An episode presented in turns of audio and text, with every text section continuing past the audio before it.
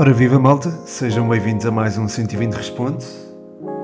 É o 120 Responde número 87 e é um 120 Responde que fica marcado por perguntas acerca da seleção nacional, como não podia deixar de ser, em semana de playoff de acesso ao Mundial, ou na semana de, do primeiro jogo do playoff de acesso ao Mundial, assim é que é mais correto dizer.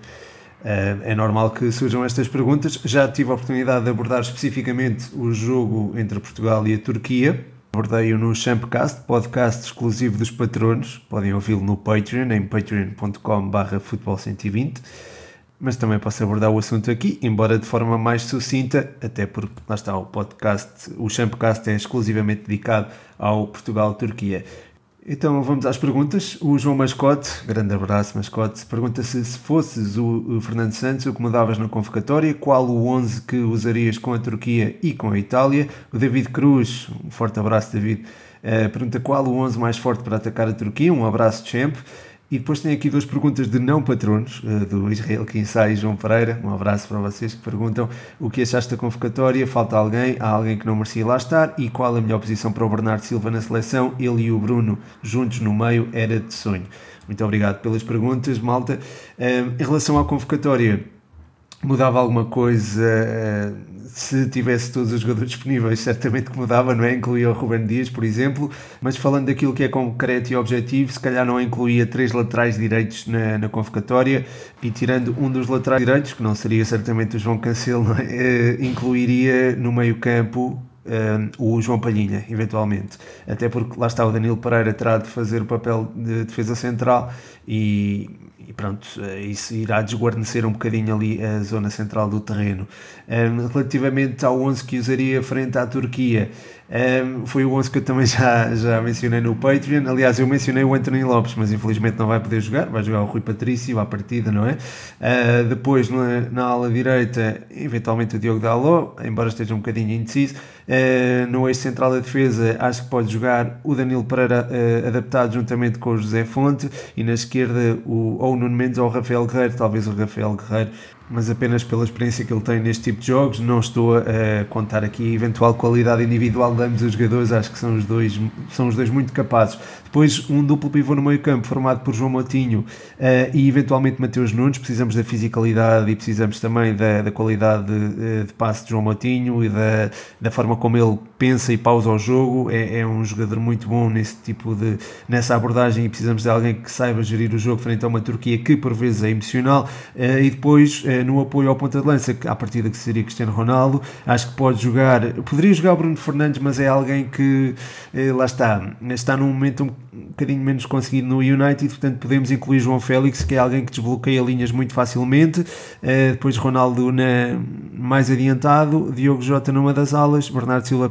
partindo da outra ala, vindo da outra ala para o meio. Depois frente à Itália as coisas seriam diferentes, já incluiria João Cancelo, claramente, na direita, na direita da defesa, depois o eixo central, não sei se incluiria José Fonte e Danilo, porque lá está, é um jogo um bocadinho complexo, mas contanto que as coisas correram bem frente à, à Turquia e contanto que vamos apanhar a Itália, uh, acho que podem ser dois jogadores importantes nesse sentido, mas não descarto de toda a inclusão eventualmente do Gonçalo Inácio, que é um jogador que lê bem a profundidade e o mesmo se aplica ao Tiago Jaló e, e, o Tiago Jaló conhece o José Fonte, portanto também pode fazer boa parelha com ele, uh, mas sendo as soluções que temos estas, o Tiago Jaló, o Gonçalo Inácio um, eh, a par do José Fonte, acredito que o, o, talvez o Gonçalo Inácio possa ser uma boa solução no controle da profundidade, apesar de, pronto, eu ter recebido até feedback negativo em relação à minha preferência pelo Gonçalo Inácio no eixo central da defesa da seleção nacional. Depois no meio campo, o João Moutinho acho que é, continua a ser importante na gestão dos ritmos de jogo,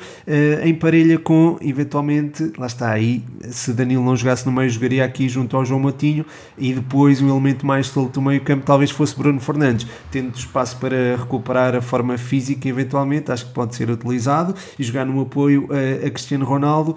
Eh, nas alas eh, mantinha o Diogo Jota e o Bernardo Silva, se bem que eh, lá está o Bernardo Silva viria da direita para o meio, até pode permutar com o Bruno Fernandes, mas lá está, isso é algo que já foi praticado na seleção, mas acho que é, é, é prejudicial à, à própria, ao desenvolvimento ofensivo da, da equipa, portanto Não sei até que ponto isto seria utilizável. Lá está, acabo também por mencionar a tal posição do Bernardo Silva na seleção. A melhor posição acho que é, é um bocadinho incerta, mas a sua mobilidade e a sua inteligência são bem-vindas e acho que isso será bastante importante neste jogo. Portanto, fica aqui, uh, de certa forma, abordada a questão do Portugal-Turquia, que foi 5 minutos, no Champcast foi 9 minutos, de forma mais incisiva, portanto, passem por lá. Uh, a seguir, questões mais estruturais aqui acerca da seleção nacional, podcast universitário, quem eu mando um grande abraço. Uh, pergunta: vai haver um momento de reviravolta na seleção, como há sempre? Onde vários jogadores mais velhos eh, irão embora para vir malta mais nova, como o próprio treinador poderá ir. Eh, perspectivas que seja no final deste próximo Mundial, se lá chegarmos. É um grande abraço, Rafa, e obrigado pela pergunta. Eh, e o Dragos também coloca aqui uma questão de fundo, pergunta se os sub-21 estão melhor que a seleção principal. Portanto, vai de encontro aqui à pergunta de podcast universitário. Um abraço para o Dragos também e, obrigado pela pergunta. De facto, esse momento já está a ser preparado, digamos, porque temos já alguns jogadores com uma idade relativamente jovem a integrar a, seleção nacional. Essa mudança já está a ser feita, acho eu, nomeadamente com a integração do Rafael Leão, um, do próprio. Uh, o Tiago Jaló é um exemplo disso mesmo, o Diogo Costa, o Gonçalo Inácio, o Nuno Mendes o próprio Vitinha também, uh, podemos pensar também no, no João Félix, que apesar de tudo uh, parece que não, mas tem 22 anos, exatamente a mesma idade que o Vitinha. Uh, temos também Mateus Nunes, que é também um jogador jovem, 23 anos.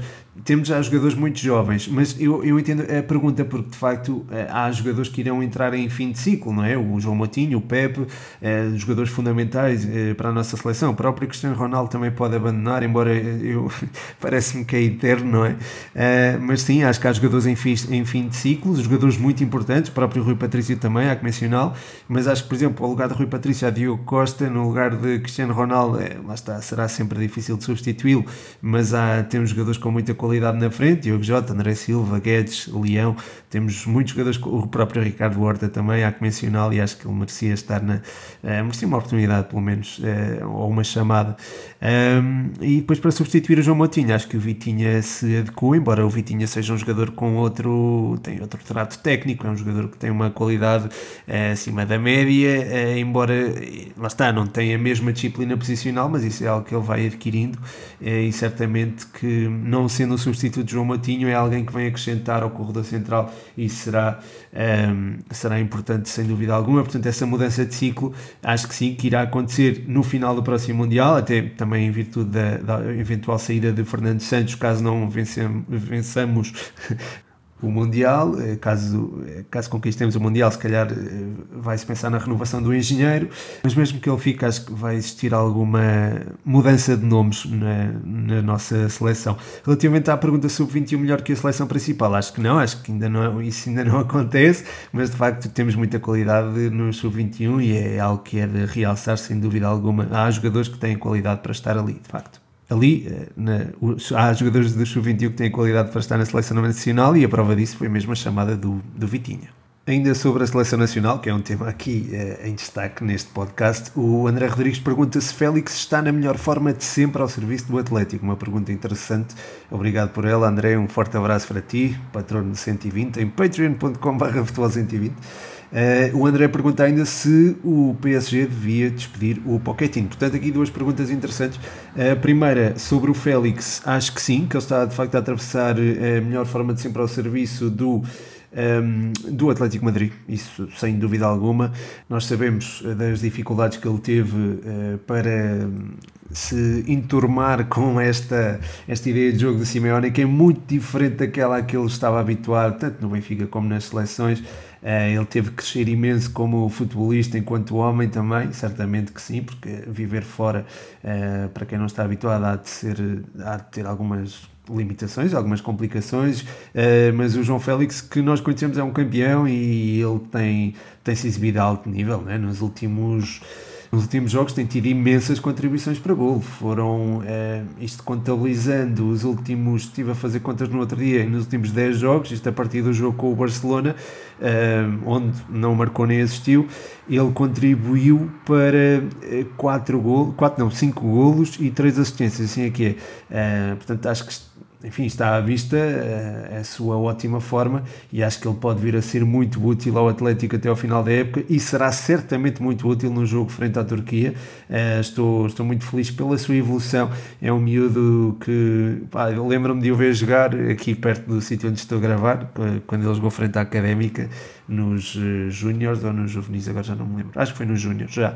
Ele era, era, ju, era juvenil, mas já jogava com os Júniors, ele e o Jota, o do o Jota do, do, que agora está no Celtic, pá, já, já aí via que ambos eram diferenciados. Eh, aquilo que me impressionou mais foi mesmo o João Félix, até tinha comentado com o meu pai, e o meu pai comentou comigo também, ficámos muito bem impressionados com o João Félix. Uh, e, olha, e por acaso nesse dia lembro perfeitamente, para quem ouve Bruno Aleixo, foi que conheço o Bruno Aleixo, nesse dia fui jantar, uh, jantar, almoçar, desculpe, porque o jogo foi de manhã, fui almoçar ao Café do Aires, é verdade foi, foi curioso.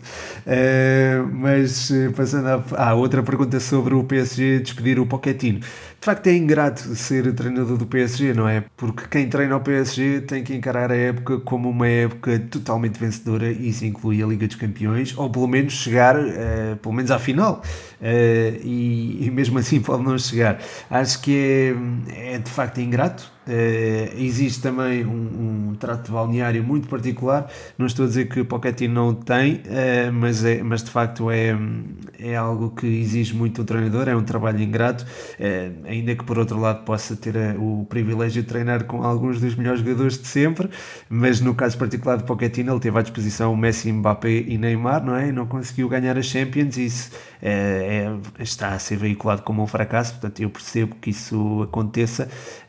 e e, percebo que ele seja despedido em função disto, de ter esta, esta, este trio maravilha e não conseguir materializar em conquistas muito, muito importantes. Portanto, é basicamente é, é esta a minha, o meu, a minha opinião acerca de, do eventual despedimento de Pochettino ou não. Uh, ainda sobre o futebol francês, o mascote pergunta uh, seja Conceição em Lyon, jogada de mestre ou fracasso, farias diferente? A verdade é que era um jogo importante para o ranking de Portugal e acho que o Futebol Clube do Porto tinha condições para ir longe na Liga Europa. Obrigado pela pergunta, é de facto uma pergunta interessante e que importa também colocar, não é? Porque lá está, estando a disputar, quer dizer, acho que já não estamos a disputar o quinto lugar, acho que estamos a evitar cair no sétimo, mas acho que, sim, estando de certa forma a disputar o, o quinto lugar com a França, o, do ranking da UEFA, acho que era importante o Futebol Clube do Porto superar o Lyon, não aconteceu, o 11 causou-me alguma estranheza, mas depois entendi que, enfim, à luz de algumas declarações do, do Sérgio Conceição, entendi que, que esta opção foi a mais, eh, foi, enfim, foi, não digo que foi a mais correta, mas foi a, coerente com aquilo que ele tinha dito. Ele tinha, tinha dito, após a saída do Luís Dias, que era preciso redefinir objetivos e já percebi o que é que ele queria dizer em relação à, à redefinição de, de, objetivos. É precisamente é, olhar apenas para as provas domésticas. É, o 11 que ele apresentou em Lyon demonstra que, enfim, a equipa tinha como prioridade o jogo é, frente ao Boa Vista, no estádio do Bessa, depois de perder em casa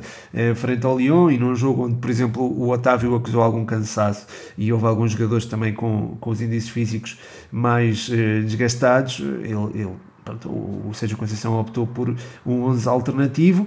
Eh, não digo que tenha sido um 11 que tenha envergonhado o Futebol Clube do Porto, nem pouco mais ou menos. Acho que foi bastante competente, mas não chegou para superar o Lyon. E ficamos a pensar se eh, jogasse com a, equipa, com a equipa habitual, até que ponto o Futebol Clube do Porto não tinha passado o Lyon e tinha continuado vivo na na Liga Europa, onde era sem dúvida alguma um candidato a vencer, eh, caso levasse a prova com, como prioridade, vá, eh, e acho que pode tomá-lo como prioridade caso, um, um, caso mantivesse a vantagem pontual para o Sporting no, no, campeonato, mantendo os seis pontos de vantagem, acho que havia margem para gerir tudo. Uh, seja a Conceição não entendeu assim, acho que houve espaço para não apresentar um 11 uh, tão distante daquele que é o habitual, mas também acho que uh, seja Conceição acaba por ser coerente com a própria ideia que ele tinha ou que veiculou acerca da, da redefinição de objetivos.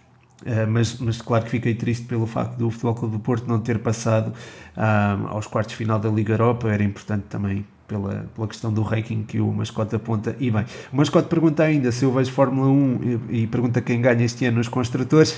não vejo Fórmula 1. Epa, já, a malta tenta-me convencer-me a, a, ver, mas eu não, não consigo estar.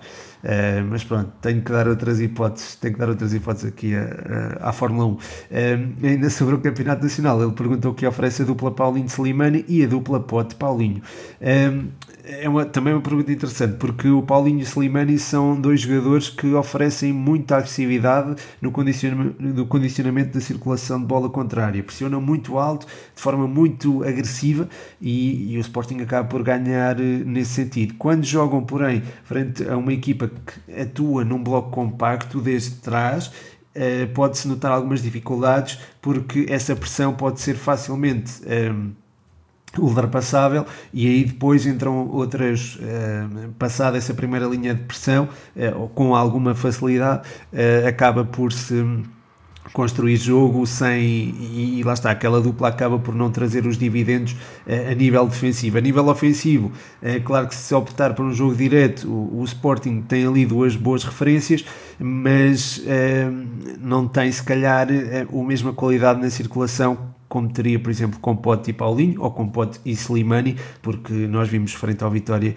uh, o jogo mudou a partir do momento em que o Pote entrou, esta é pelo menos a minha perspectiva, e acho que ele oferece essa tal qualidade no trato de bola, envolve-se muito bem com, com liga muito bem o meio campo e o ataque, envolve-se muito bem tanto com o ataque como o meio campo, uh, inicia muito bem o processo eh, ofensivo e é alguém que é uma mais-valia sem dúvida alguma para o Sporting e acho que é alguém a ter em conta em determinados jogos, em determinados jogos, não em todos os jogos, o pote, é a dupla Paulinho Slimane que será para determinados jogos e depois eventualmente pode jogar ou o Sarabia ou o pote, mas lá está, acho que o pote é, é diferente, é, é um pensador de jogo. O Sarabia tem, enorme, tem uma enorme qualidade técnica, tem uma, uma leitura de jogo também muito interessante, mas o Pote é um cérebro, tem, é, é, o cérebro da equipa quando entra e pode mudar o jogo como mudou frente ao Vitória Guimarães, portanto acho que oferecem coisas diferentes essas duplas, mas a, a Pote Paulinho talvez seja a, a, dupla que deva ser utilizada com mais regularidade, a meu ver, a meu ver, claro. Um, o João Mascote pede ainda análise ao jogo da Briosa e à jornada da fase subida da Liga 3. Em relação à jornada da fase subida da Liga 3, eh, tenho a confessar que não acompanhei com, eh, com uma atenção eh, desmesurada, vi, com, acompanhei eh, os resultados, acompanhei algumas, algumas imagens, fui acompanhando algumas imagens da jornada, estou bem impressionado com o formato da Liga 3 e, e, e, pensando que a Académica vai integrar a Liga 3, pronto, acaba por ser um mal menor integrar essa, essa liga, mas claro que é, é péssima a Académica descer. Aliás, o jogo, o jogo frente ao Nacional foi mais do mesmo. Uh, mas, mas, já lá vou, já lá vou para não baralhar os temas. A primeira jornada da Liga 3 foi uh, interessante, uh, vários golos, não é? Houve três golos no Felgueiras Vitória, três golos no Alverca Torriense. Veio reforçar aquilo que eu acho que, que o Alverca pode ser e acho que o Alverca é um sério candidato à, à subida. O Felgueiras também é alguém, é, é uma equipa, aliás tenha muito boa conta. Esta derrota frente ao Vitória B acaba por me surpreender um bocadinho, mas se calhar isto sou eu que não acompanho com tanta uh, avidez, uh, digamos assim, uh, a, a Liga 3. Depois, no outro grupo, na Série B, o Oliveira, a Oliveirense acabou por superar o Vitória de Setúbal por 2-1 em casa, acaba por ser um resultado mais ou menos normal, porque são duas equipas que estão a apontar à subida, e depois o Braga B acabou por vencer a União de Leiria, portanto temos aqui também o reforço das equipas B, embora o Braga seja um bocadinho mais limitado limitado pelo excesso de jogos que tem, não é? Portanto, ah, tem, tem que contar com toda a gente uh, e acho que isso pode não beneficiar tanto quanto, por exemplo, o Vitória de Guimarães, se bem que o Vitória também tem uma própria luta um, no sexto lugar e é uma luta que também vou abordar mais daqui a bocado porque há perguntas sobre isso. Uh, relativamente ao jogo da Briosa, foi um bocadinho mais do mesmo, uh, alguma vulnerabilidade defensiva, a Académica teve espaço para inverter o rumo dos acontecimentos. Um, e lá está, continua, a lei de Murphy continua a pairar sobre a Briosa, há oportunidades a ser criadas, há uma ideia de jogo, um, mas há também vulnerabilidade na defesa e acontece tudo, como por exemplo o João Carlos marcar um golo uh, e depois lesionar-se. E há também a questão de ter falhado um penalti que também acabou por pesar no, no desfecho do encontro, diria eu, uh, porque ir empatado ao intervalo seria certamente diferente, daria alguma confiança à equipa, as coisas podiam ser diferentes mas, mas pronto, há coisas, a, continuam a existir coisas por melhorar, o campeonato está a terminar, e faltam 21 pontos por, enfim, há 21 pontos em disputa, a vantagem para o 16 classificado é de 11 pontos, para o 15 é de 12. Começa-se a esfumar a esperança, não é? Eu, lá está, eu mantenho, eu continuo a ser irritantemente otimista, mas uh, vou tendo cada vez menos ilusões. Uh, mas, mas pronto, tenho esperança, ainda tenho esperança. Para terminar, as perguntas dos patronos, o João Maria Blanco da Espanega, a quem eu mando um forte abraço, pergunta se eu acho que sem as lesões o Ronaldo Fenómeno podia ter sido o melhor da história. Uma boa questão, eh, Blanco, obrigado por ela. Eh, de facto, acho que o Ronaldo é um jogador, o Ronaldo Fenómeno é um jogador diferenciado, acho que não há grandes dúvidas em relação a isso. Tinha um poder de explosão que acho que era incomparável, tinha uma, uma capacidade de definição também impressionante. Uh, de facto, as lesões acabaram por travá-lo numa altura em que ele estava a, enfim, a cimentar o seu legado. Eh, já o tínhamos visto fazer coisas muito bonitas ao serviço do, do PSV, do, do, Barcelona. Se calhar as pessoas não, não contam muito aquilo que ele fez ao serviço do PSV, porque nessa época havia, nessas épocas havia um Ajax em grande eh, e que acabou por ser campeão da Europa, creio que nesses anos, entre 94 e 96, agora não, não, agora não sei de cor, mas creio que sim. Depois, quando foi para o Barcelona, atingiu, a meu ver, o, o o auge da carreira, se bem que este auge é um auge altíssimo. Uh, depois foi para o Inter e pronto, foi aí que, que, acabou por se lesionar. Acho que acabou por voltar em grande uh, ao serviço da seleção e também no Real Madrid, mas depois voltou a ter uma, uma lesão importante no Milan. E pronto, desde aí acabou por eh, a sua carreira acabou por esmorecer, mas entretanto acabamos por encontrar, lá está, uma, uma cadência que mostra que, que ele de facto era um jogador diferenciado e que e sim, aquelas lesões ao serviço do Inter e ao serviço do Milan acabaram por ser impactantes na sua jornada, uh, na, sua, na sua carreira uh, e, estamos sem dúvida alguma entre um dos melhores da história, estamos perante um dos melhores da história, ou estivemos perante um dos melhores da história nessa altura, eh, se podia ter sido o melhor da história se não fossem as lesões, não sei. Não te consigo dizer porque é, é muito difícil. Temos hoje Ronaldo e Messi, já tivemos Maradona, Cruyff, Beckenbauer, uh, Di Stefano. Não vi Di Stefano, não vi Beckenbauer, não vi Cruyff, não vi, uh, não vi Maradona uh, enquanto ao vivo, digamos assim, em direto, digo desculpem. mas vi Ronaldo e Messi e vi também o Ronaldo Fenómeno e, e pronto, acho que não sei, não sei se superaria, é, mesmo mantendo a, quer dizer, se calhar mantendo a cadência talvez pudesse superar é, e talvez conseguisse distanciar do, dos seus, destes novos extraterrestres, mas acho que Ronaldo Fenómeno é um deles e foi um deles e estivemos perante um dos melhores da história, sem dúvida alguma. Continuando a falar de futebol internacional, o Leandro pergunta se Berardi já demonstrou qualidade para jogar num clube maior, se sim, em que clube encaixava. Obrigado, Leandro, um forte abraço para ti. Eu acho que hum, o, o, o Berardi é um jogador que que dá largura, é um jogador que joga bem em zonas interiores, lê muito bem o jogo, é, é tem alguma experiência de carreira, tem escola é, Sassuolo, mas é, tirá-lo de um ambiente que ele sempre conheceu é, para outro, não sei até que ponto seria prejudicial, porque ele sempre jogou no Sassuolo. É, é certo que foi contratado pela Juve, mas foi logo cedido por empréstimo ao Sassuolo e pronto, tem feito épocas extraordinárias, mas sendo um jogador completo, poderá encaixar noutra equipa. Agora, lá está, resta-nos eh, perceber até que ponto é que ele se iria adaptar a outro contexto tático e a outras, eh, a outras latitudes eh, estratégicas, digamos assim, se bem que ele é, é, é, um, é alguém muito inteligente, tem 27 anos, margem de manobra, se calhar está no pico da carreira e acho que estaria na altura de dar, se calhar, o salto. Nomeadamente para uma equipa que possa eh, disputar as competições europeias até porque eh, falta vê-lo mais assiduamente nesse patamar. E, é precisamente esse patamar que falo na próxima pergunta. João Pedro 78 pergunta eh, ao pé daqui prognósticos para a Champions e para a Liga Europa, quem achas que pode ganhar ou quem pode surpreender? Uh, interessante, João Pedro, obrigado pela pergunta. Na Liga Europa, vendo o Barça jogar desta forma, não sei até que ponto o campeonato não irá atrapalhar o Barça, quer dizer, se calhar não.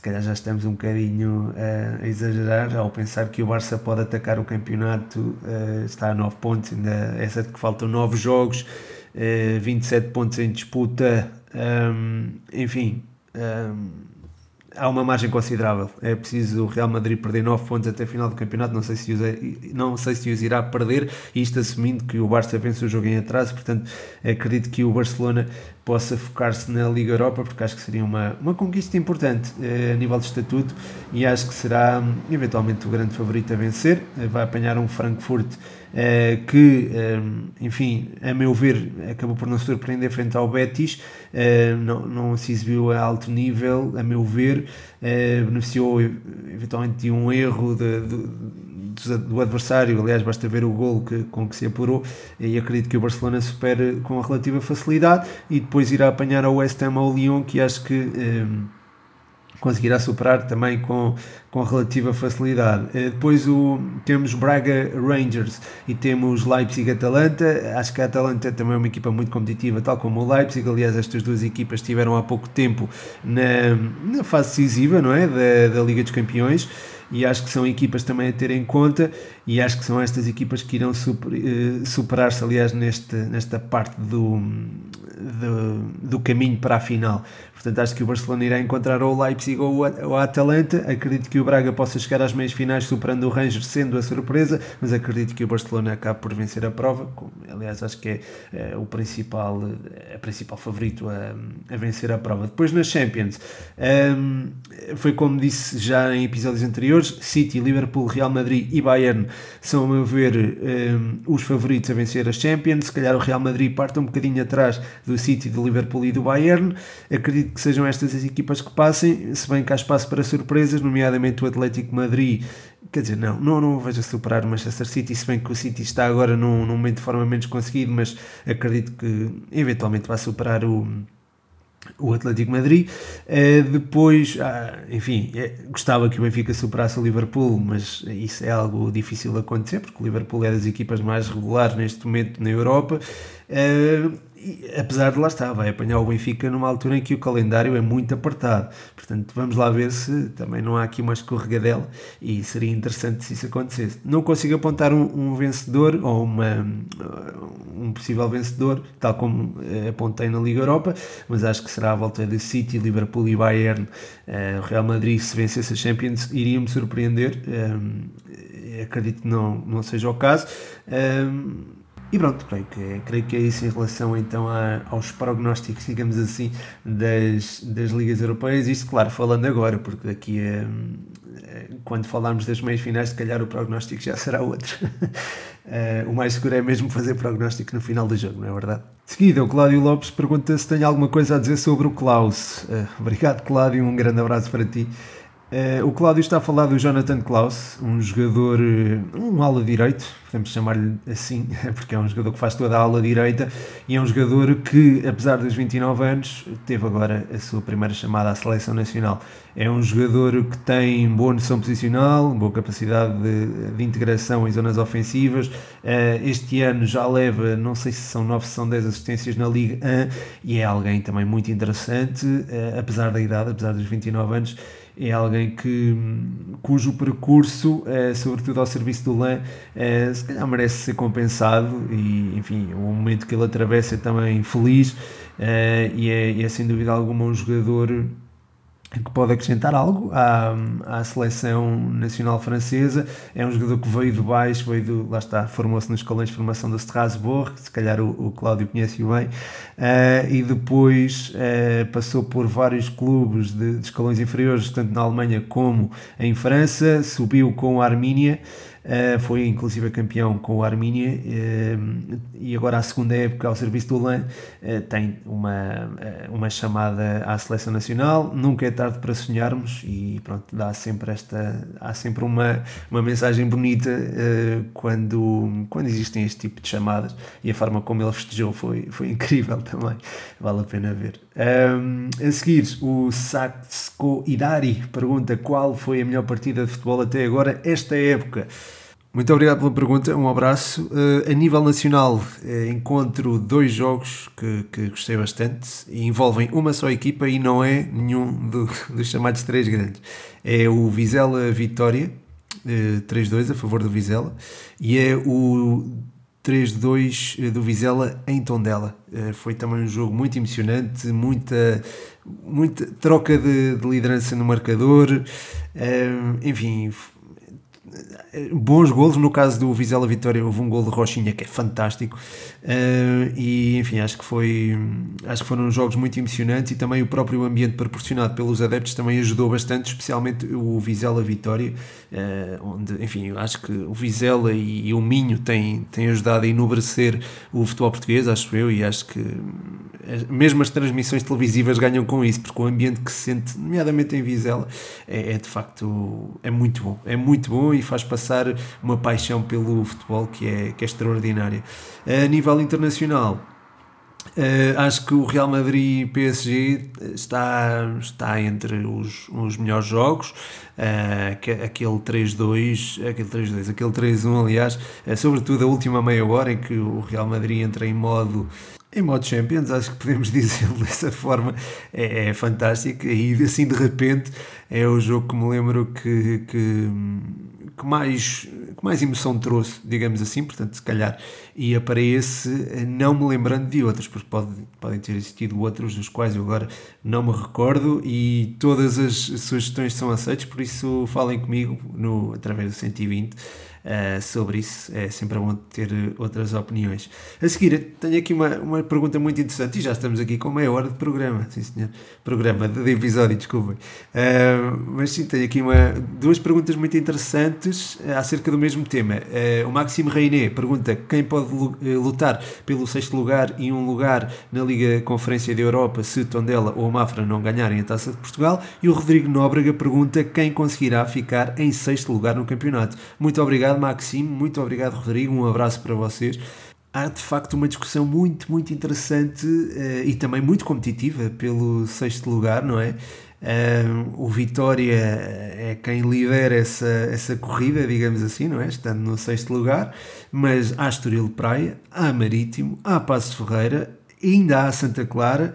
Uh, e depois acho que já, já, já se torna um bocadinho distante, os 7 pontos de desvantagem do Portimonense para a vitória, se calhar já não permitem uh, sonhar com, a, com o sexto lugar, apesar de, pronto, eventualmente existirem muitas perdas de pontos no, nos clubes que estão acima do Portimonense, mas a subida de forma de Santa Clara, apesar do empate a zero com o Belenenses na última jornada, com a Belenenses Chade, uh, e a, a subida de forma do Passos Ferreira e também do Marítimo, que com o Vasco Seabra está a fazer uma época fantástica, acho que podem fazer com que a luta pelo sexto lugar anime até, até final. Um, quem tem o melhor conjunto de jogadores uh, entre estas equipas, Vitória, Estoril, Marítimo, Passos Santa Clara, é sem dúvida alguma, a meu ver, o Vitória Guimarães. Acho que parte na frente da corrida, mas é preciso ter em conta também um Estoril que está muito bem trabalhado.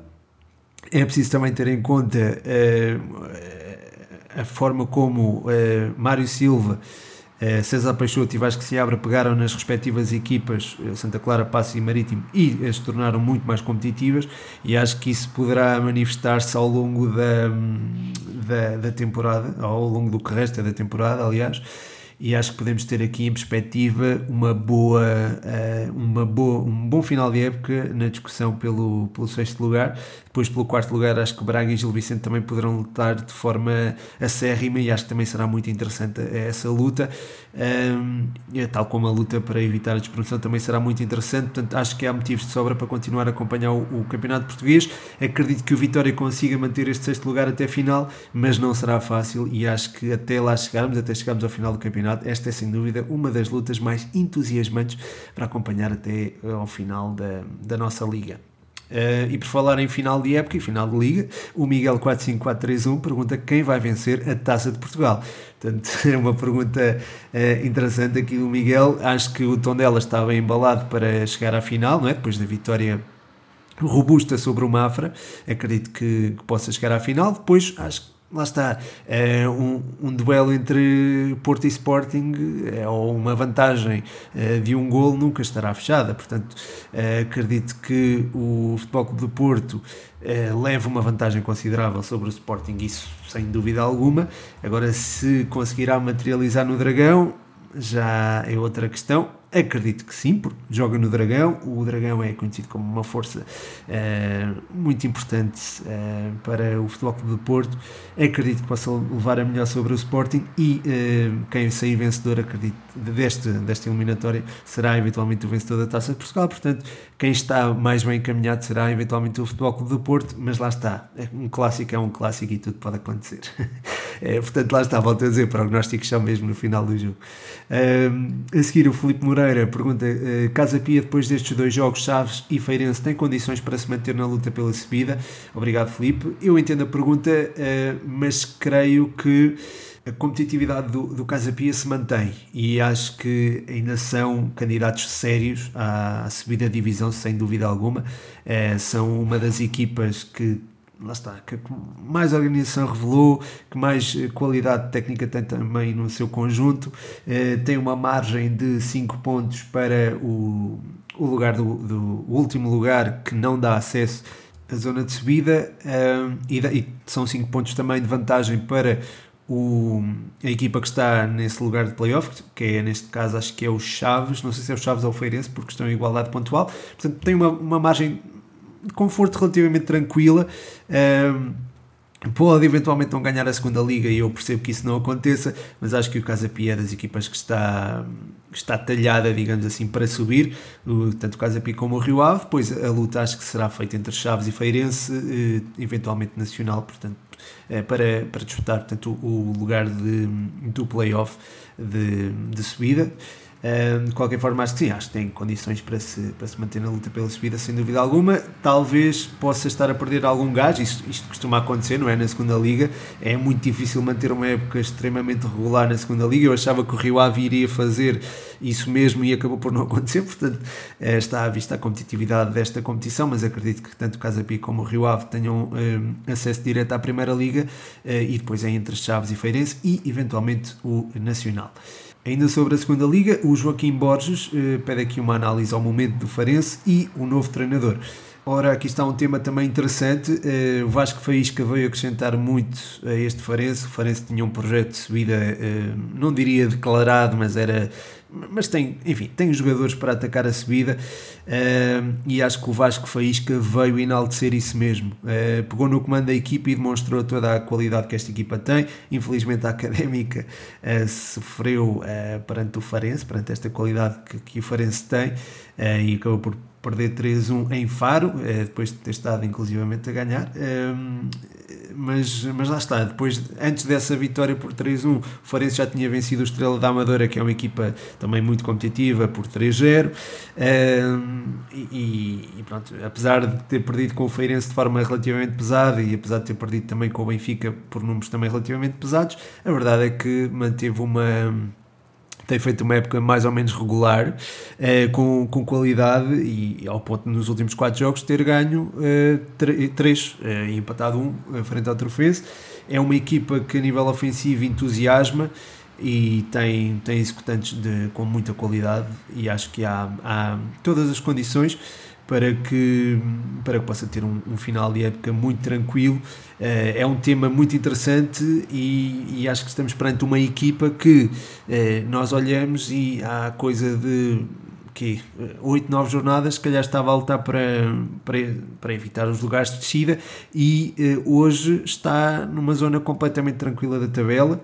Uh, e pronto, não, eventualmente pode enfim, é muito difícil atacar os lugares de subida porque pronto, há, há 7 pontos, há 7 pontos, há 21 pontos em disputa em 7 jogos, está com 14 pontos de distância, portanto é praticamente impossível chegar a esses lugares. Mas não fosse o mau início da época, acho que este Farense estava ali a lutar pela subida. não digo tranquilamente, mas uh, era sem dúvida alguma um dos candidatos sérios a subir divisão. Por fim, uh, tenho aqui uma pergunta do Canções Mocadas. Uh, pergunta o que achavas de ter um programa na TV? Podia chamar-se 120 minutos de bola. Obrigado pela pergunta e um abraço. Uma pergunta aqui fora da caixa e agradeço. Uh, eu gostava muito de ter um programa na TV, sem dúvida alguma. 120 minutos, se calhar, seria muito tempo, mas.